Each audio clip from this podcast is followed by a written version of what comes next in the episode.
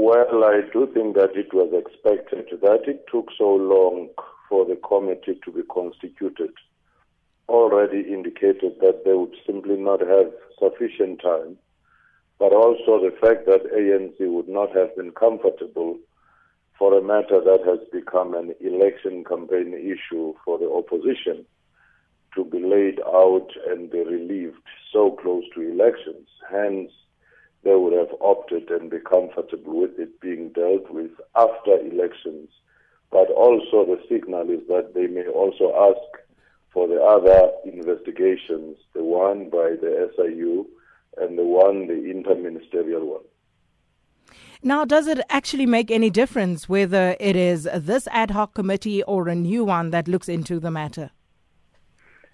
It doesn't make a lot of difference depending on the outcome of elections. But uh, as expected, that the ANC may still have the majority by how much is the question. But it matters politically that at least this matter is held in abeyance until after elections. And of course, you know, uh, all parties accusing each other of uh, politicking and uh, accusing the ANC of stonewalling. How do you uh, suppose the ANC would address this matter post elections? Well, I do think that uh, the pressure will have subsided because their risk would be that if it was dealt with pre-election, it would become an election issue. Post-election, they may be more relaxed, they may be more considerate on some of the issues being raised, and they may even be open to some of the recommendations in the process.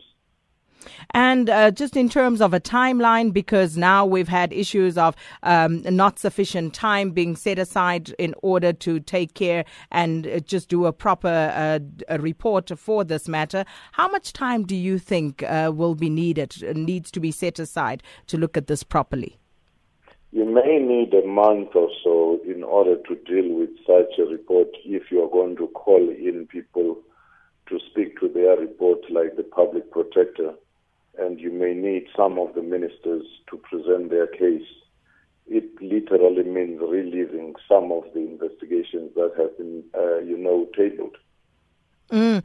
And then um, I'd also just like to pick your brain on another big story, that of uh, Pansy Tlakula. Now, the Electoral Court sitting uh, in the High Court uh, in Johannesburg will hear her application today. It was, of course, brought by uh, the opposition parties who are hoping to force uh, uh, Pansy Tlakula to resign. What do you make of that? Well, I do think that it's something that everyone will watch with keen interest because it's so close to elections, but also the reputation of the IEC is at stake. Uh, at the time when the IEC's own integrity is most needed to arbitrate and also to direct elections at this time. Uh, Tlakula uh, reportedly said uh, in a letter that the IEC would not be able to manage the May 7 elections without her. Do you think that is true?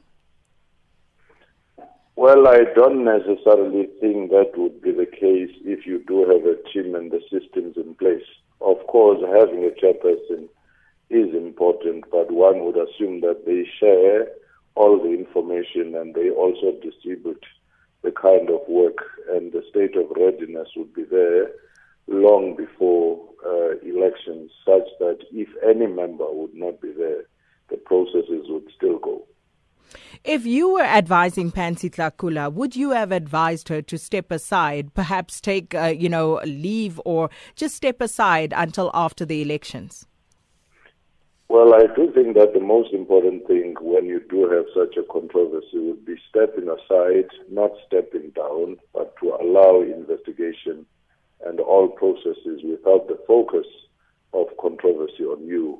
In that sense, you would save the organization from being, uh, you know, tormented by some of the issues that are being raised on the integrity. Mm. So, why do you think then uh, the organization, the IEC in itself, hasn't asked her to effectively just step aside for the time being? Remember that one, being a chairperson, you are in a stronger position to your commissioners and the CEO and the staff. And secondly, it is the president uh, through the processes of recommendation through parliamentary processes that appoint. So they are helpless in this sense because do not appoint the chairperson of the IEC, therefore cannot ask her to step aside. So essentially, the only person who could have uh, really effected that would have been Pansy Tlakula herself if she decided to voluntarily step aside. Certainly, the onus is on her now.